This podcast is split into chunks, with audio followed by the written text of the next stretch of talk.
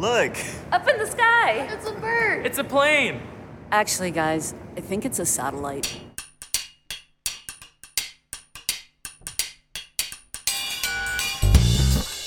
Welcome to the Got Science podcast. I'm your host, Colleen MacDonald. There's a lot going on up there in space, and that's our topic today. And like me, I imagine many of you are disturbed by the escalation of tensions between the United States and Iran. Stay tuned after the interview for a statement on the Iran situation by global security expert Dr. Edwin Lyman.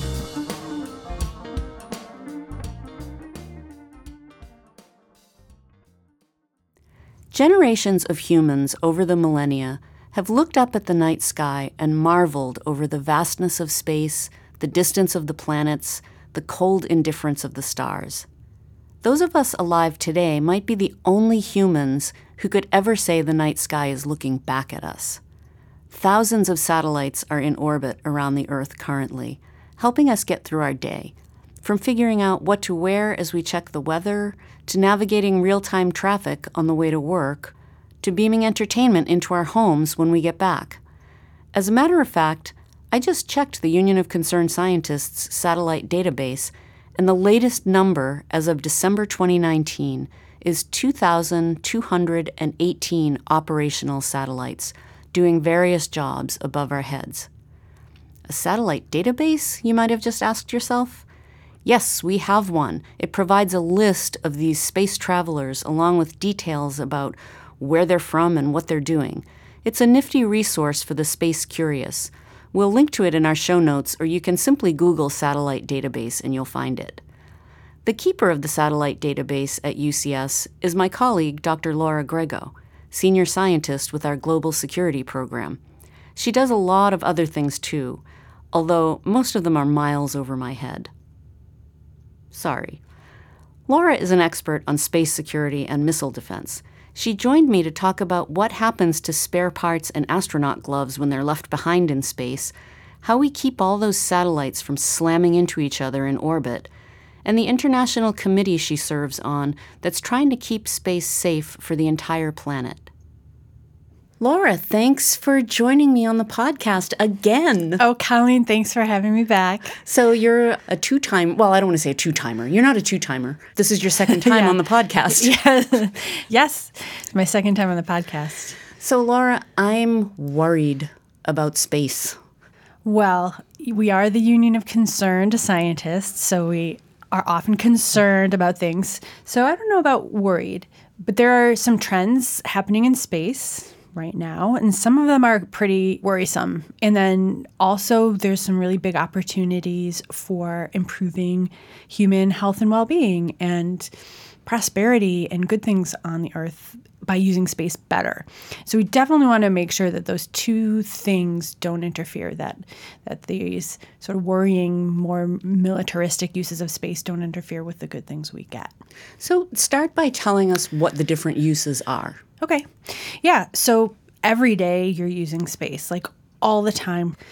Your cell phone, not only the timing signal from GPS satellites is used to coordinate cell phone traffic so that you know whole organizational system kind of relies on this timing signal. And then of course people use satellite derived maps to get around weather. It coordinates banking transitions long distance communications satellite broadcast the ability to be like a global species and to be able to talk to people around the other side of the earth anytime you want or transfer money, a lot of that is routed through satellites in space.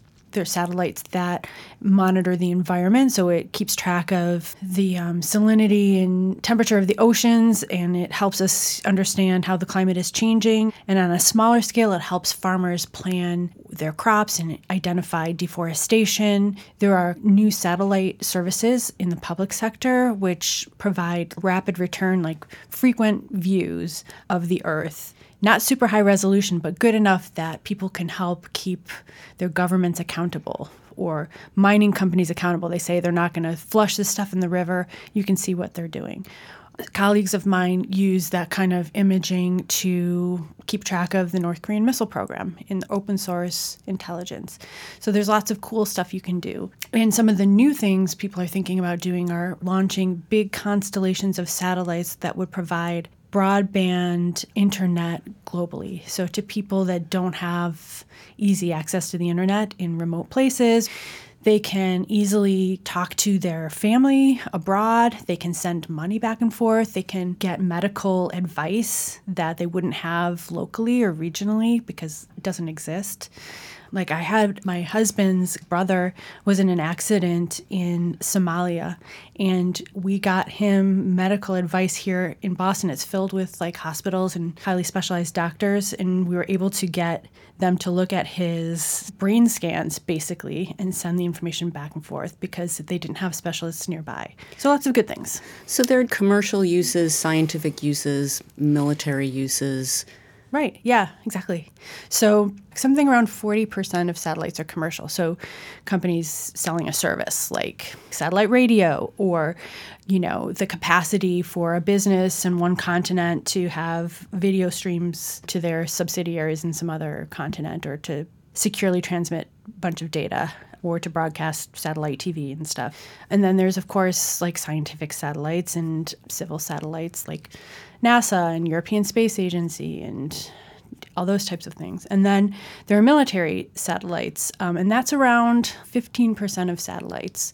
So who who is the air traffic controller for all of Yeah. these satellites? I mean, space is big, right? Yeah. We know that, but are they getting crowded out at all? Or I mean, where exactly are they and who decides where they can be and who can be up there? Oh, so that's a great question, Colleen. So space is big, right? It is. And satellites, um, even the biggest satellites are kind of the size of a school bus or something. So they're, I mean, besides the International Space Station, but we don't have Death Stars or giant structures, at least in our orbits. They're modestly sized.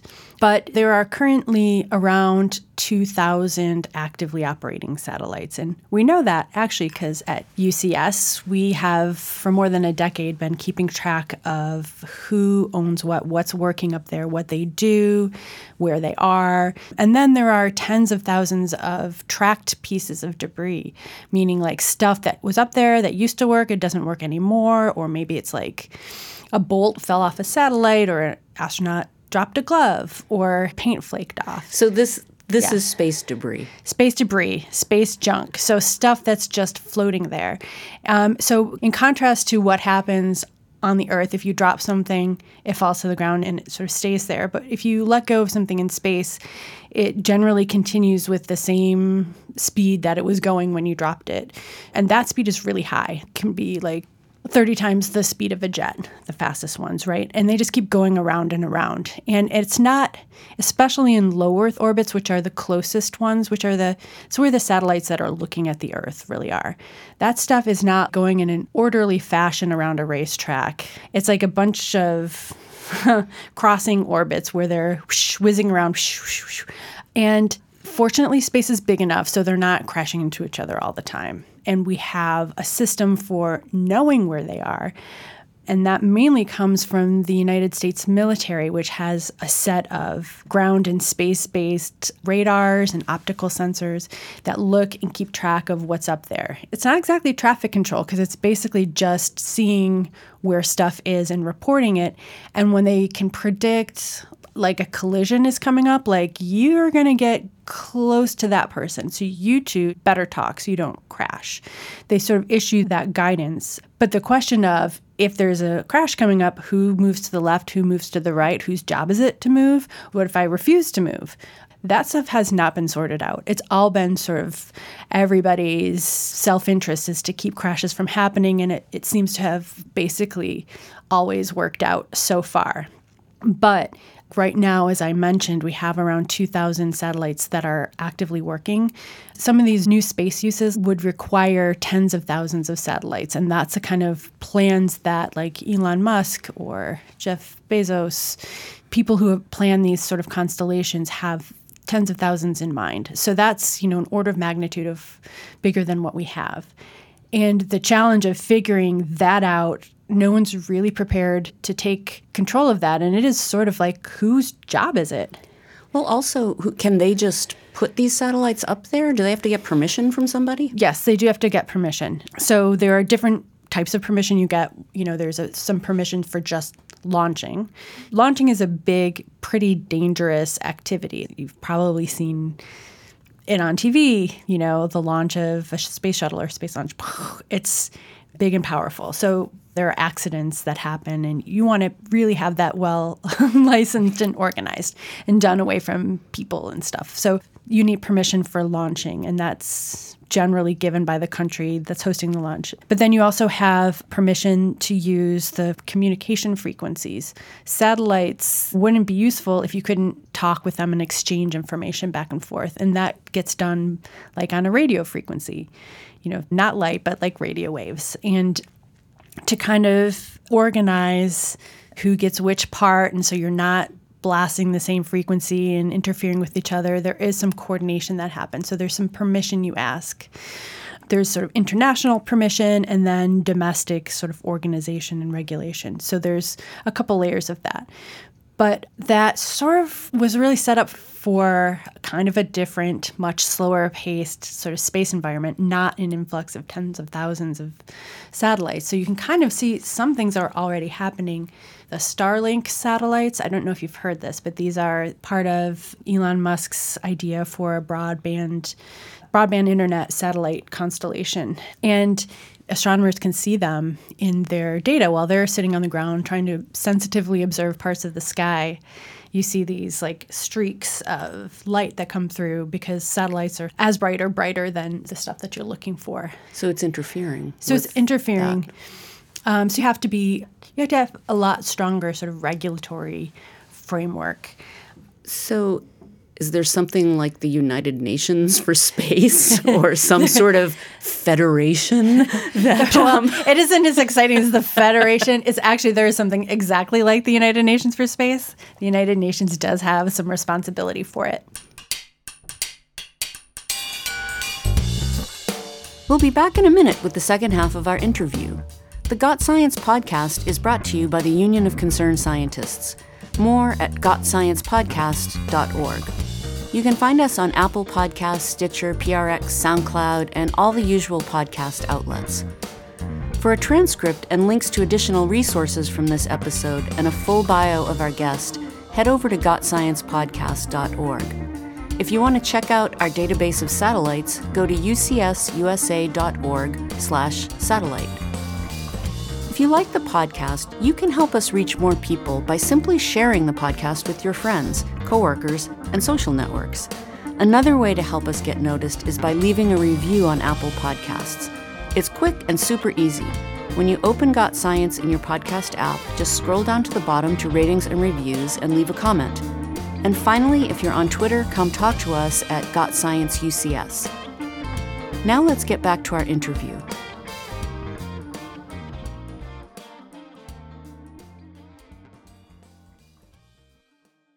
What's an yeah. example of something that someone might do where you would be reprimanded?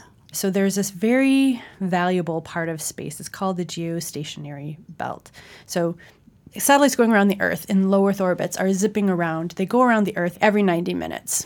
That's the period they have to stay in to stay up in space. But at a much further distance, at like 36,000 kilometers, the time it takes to go around its orbit is 24 hours. So if you line that satellite up at the equator, and it goes around 24 hours, and the equator goes around 24 hours, it looks like it's just like hanging in the sky. So you can imagine that that's useful like for satellite TV, for example, when you see people's dishes on their houses, they're not tracking across the sky trying to find the satellite. The satellite is in one place and it just sits there.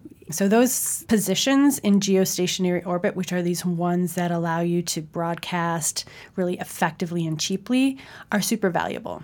And that gets allocated by this big bureaucratic institution called the ITU, International Telecommunication Union.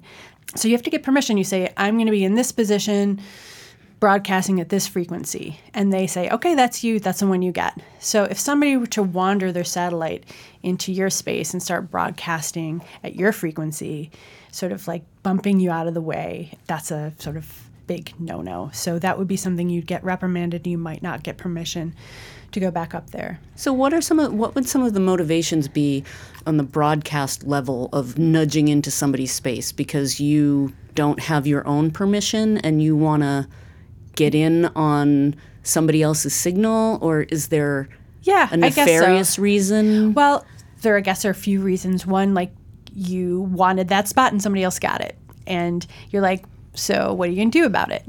I mean, there's some reason, you know, because as I, as I said, they're valuable. You can sell these services. Like another aspect, and this isn't why people do bad behavior, but they, they kind of, it, it is really first come, first serve up there. And so the countries that were technically advanced, fastest, have more access to it. It's not really equitable in that sense. Like, it might all be full by the time you get your country's satellite all sorted out and you've assembled the money to do it and you got ready and it's like, oh, there's nowhere for me to go.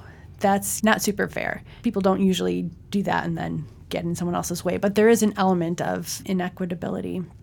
There are other reasons people do this, and they are more nefarious. Like there are some satellites that are launched and they maneuver around and they sort of intelligence gather about other satellites. They're just like little spy satellites. Like, I'd like to know more about what my potential adversary is doing up here. I want to see how they build their satellite. I want to maybe intercept some of those signals and hear what they're talking about. So they might not be interfering with the broadcast, but they might be getting close by. That kind of thing is happening now, and it is definitely of concern um, amongst countries there tend to be not quite as strong to condemn each other because everybody kind of wants to do it. So, so. is that happening on both military satellites and commercial? Uh, it's a good question. I think for the most part, it's military. So there's a specialized technology. The ability to get up close to another satellite is actually not something that most satellites can do. They can maneuver a little bit to get out of the way and stuff like this, but the ability to just, you know, approach closely without the other satellite welcoming you or giving you directions like here's where I am. That's a specialized technology. To like the difference between like square dancing and ballet. yeah, maybe. That's a good one. Yeah. More coordination, more technique, more training. Yes. So, if you can master that technology, there's lots of things you could do. Like you could go up to a satellite and repair it or refuel it if it ran out of maneuvering fuel or add to it if you wanted to build some kind of structure in space and you connect them piece by piece like Legos up there. You need to be able to manipulate. Um, or if you wanted to be able to bring down dead satellites that couldn't get out of the way on their own, you might build a little space tug that goes up and latches on and deorbit something. So that technology can be used in a variety of sort of beneficial or at least neutral ways. But if you can get up close to another satellite without that satellite's permission, you could also do things like interfere with it or listen in. And that gets people nervous because often that's a military or national security thing. And they obviously don't love that. But again, there is no rule about how close you can get to somebody else's satellite. So it sounds like with all of the potential for many, many more satellites, it seems like there's going to have to be a more concerted effort to control who's doing what. Yeah. There's some movement to try to better regulate sort of all satellites and commercial satellites and, you know, have best practices about launching things. Most of that action is happening in the commercial and civil arena because it's, I think, less controversial. You know, guidelines for new space actors, so you make sure everybody understands how to preserve the space environment. But mm. of interest to me, particularly, and the reason I work on this is from a security point of view, because there's also very little guidance about space for national security uses. And there's a lot of potential for conflict there that I think has not been well addressed because countries like the United States, for example, has a very um, let's say, global posture. There are 800 military bases all across the world, and the U.S. fights wars far away places. And the reason it can do that is it's all stitched up together by this network, this backbone of satellites It allows commanders to communicate with troops. You know, navigation and timing through the GPS satellites allows precision guided munitions. You have intelligence and reconnaissance drones drones are basically piloted remotely often from like nevada and they're forward based in the middle east and all that stuff all that communication stuff goes through satellites. They're really militarily important and other countries have some of that capability and, and see the advantages the us gets and wants more. So china and russia are doing the same thing europe. Lots of countries are pursuing this. So they have these very valuable satellites that are providing this what these militaries see as very essential capabilities. But satellites themselves are very fragile. You know, they're not easy to protect, they're not armored. And so you might imagine that that is a difficult position to have something so valuable and so vulnerable. And how do you protect it in a conflict? How do I keep somebody from attacking this thing that I value so much? And the fact that it's difficult to protect satellites, one of my concerns is it just speeds everything up. If you think you're going to lose it, then you're going to use it faster. So we don't have good guidance about how okay it is to target another country's satellites or when it we don't have experience with each other in battle that way and we don't have a really clear set of rules about weapons in space and, and when things are off limits. So so, Laura, be, before you go, I do want to talk about Space Force. yeah. What what's up with that? So, I think when you say Space Force, like your imagination goes all, all sorts of places, right? And you want to think of what's the uniform. Absolutely. Right? And if you have a new branch of the military, each of them gets a band. So, what's a Space Force band going to be? That was one of my questions. And wow. you get like don't know, do you get an anthem? Lots of like good sort of cultural questions that we do want to know the answer to. But also the question is like, what is it for? And do we need a space force? It sounds like it's going to be a very active, you know, a bunch of people doing something. Right. So you're trying to imagine what are you doing and you're going like X-wing fighter and you're thinking weapons in space and, and controlling the heavens and all sorts of things. So the military uses space all the time. It's really the backbone of what they do, the US military, right? And so they have these satellites that provide intelligence and navigation and targeting and communications, all this stuff. And it's um, really important to the way they, you know, the way the military works, but they're hard to protect. And there's some complaints within the military, like the Air Force is in charge of most of satellites, and the Air Force is more interested in planes and satellites and spaces and getting its due attention. So it's mostly like this bureaucratic question like, how do we reorganize our space activities? That has been the conversation. And the answer the president gave was Space Force. And some of that I think he just like, probably just like the sound of it. Does sound good. But there is some nugget in there, which is, I think, potentially problematic. So if you like create a new branch of the military that's job is just space, you know, are they going to be content just safeguarding our navigation satellites and making sure everything's work? you know, like sort of Mr. Fix It type of activities? Or are they like many bureaucracies going to try to like collect more resources and advocate for their existence you know like defend your life. Well we need we need weapons and, and to hype the threat and to just create momentum towards weaponization just because the way you set up the bureaucracy. And that would be one problem of a space force is that it just believes its own hype and kind of gets going. It's a little gets too big for its britches. Yeah but my guess is going to be some sort of boring bureaucratic reshuffling. That's what it looks like so something like space management. yeah, so there has been, um, right, uh, so recently. The space, space accountant. I know. Well, Laura, thanks for joining me on the podcast. You're welcome, Colleen. Thanks for having me. Today's podcast was recorded before the escalation of tensions between the U.S. and Iran. So let me recap. On Friday, January 3rd, the Trump administration killed Iranian Major General Qasem Soleimani in a drone attack in Iraq. In response, on Sunday, January 5th, Iran announced it will no longer abide by the technical limits on its uranium enrichment program required by a 2015 nuclear agreement. We asked physicist Edwin Lyman a senior scientist in the Global Security Program at the Union of Concerned Scientists, to weigh in on the consequences of these actions.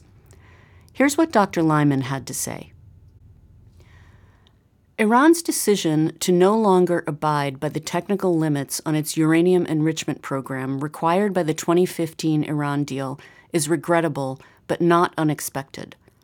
President Trump foolishly set the collapse of the multilateral agreement in motion in 2018 when he unilaterally pulled the United States out of the agreement and reimposed crippling sanctions on Iran, despite repeated confirmation by the International Atomic Energy Agency that Iran was complying with its terms. Sunday's announcement, presumably in response to the U.S. assassination of Iranian Major General Qasem Soleimani, is the culmination of a series of steps over the past year in which Iran has been slowly and steadily weakening its compliance with various terms of the agreement. Iran remains a signatory to the Nuclear Nonproliferation Treaty, which prohibits it from developing nuclear weapons. However, Iran's uranium enrichment facilities could enable it to produce highly enriched uranium, uranium enriched to greater than 20% of the isotope uranium 235, which can be used to make a nuclear weapon. While the Non-Proliferation Treaty does not prohibit Iran from producing highly enriched uranium for peaceful purposes or for naval nuclear propulsion, the 2015 agreement restricted Iran from enriching uranium to greater than 3.67% uranium 235. The 2015 deal's numerical limits on Iran's uranium enrichment program were intended to increase the breakout time it would take Iran to produce enough highly enriched uranium to build a nuclear weapon if it were to make the decision to do so.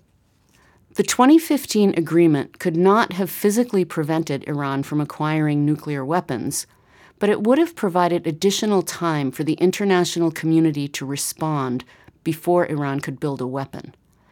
The extent to which the breakout time will decrease will depend on what Iran does next.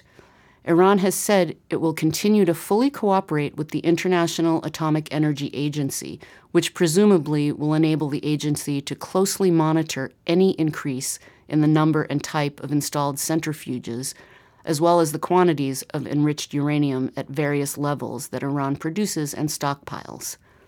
It's also important to note that Iran has made clear its decision is reversible if the United States ended its nuclear related economic sanctions, which the 2015 deal required. Instead of ratcheting up pressure, which would give Iranian hardliners the upper hand and could prod Iran to develop nuclear weapons, President Trump should take immediate steps to diffuse tensions, including recommitting to the terms of the nuclear deal. Only diplomacy, not military action, will make a peaceful resolution possible.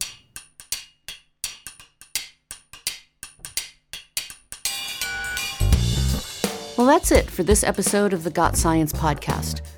Got Science is made possible by the 130,000 members of UCS, and especially our Partners for the Earth, the 12,000 supporters who make monthly contributions to stand up for science. Learn more at ucsusa.org/partners. Special thanks to our guest, Dr. Laura Grego, and to Dr. Edwin Lyman for his perspective on the situation in Iran. Editing and music by Brian Middleton. Additional editing by Omari Spears.